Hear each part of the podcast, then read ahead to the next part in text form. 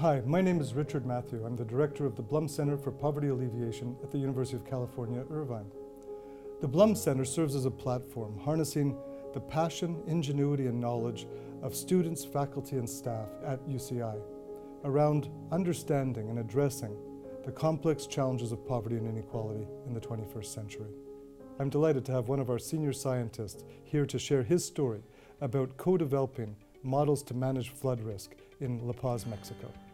My name is Jochen Schubert and I'm a postdoctoral researcher at UC Irvine in the Department of Civil and Environmental Engineering.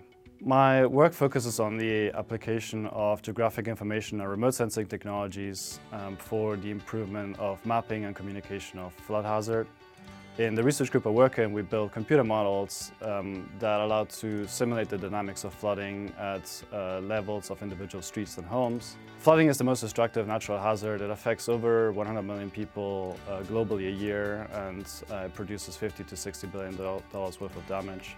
Even without considering climate change, the risk of flooding is going to increase over time because of population growth and development of coastal lowlands as well as uh, floodplains.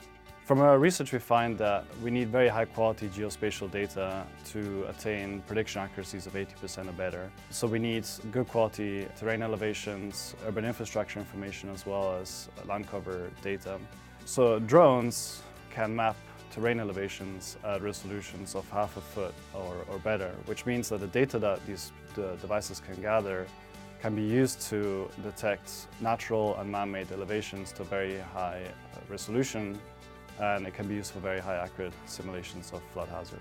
Recently we've started engaging with NGOs and community groups in the Mexican coastal city of La Paz. Uh, La Paz is a rapidly growing city in terms of infrastructure and, and population.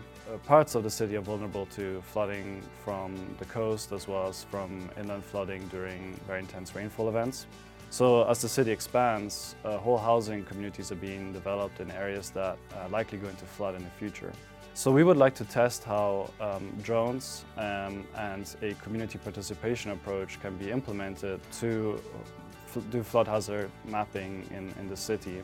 Right now we, uh, we need resources to set up a fleet of drones. Because these are uh, low-cost consumer-grade drones, they're not designed to fly large areas. And so we're looking for several drones that can be strategically placed throughout communities at risk of flooding, mapping different parts of the city one square kilometer at a time. Here at UC Irvine, we've been studying local flood hazard uh, modeling for, for many years and so we've developed a very unique skill set that we now would like to apply uh, in the field to communities who can currently not afford to do this type of flood hazard mapping to uh, reduce their, their losses, their damages and ultimately to improve resilience to flooding uh, currently and, and under a changing climate.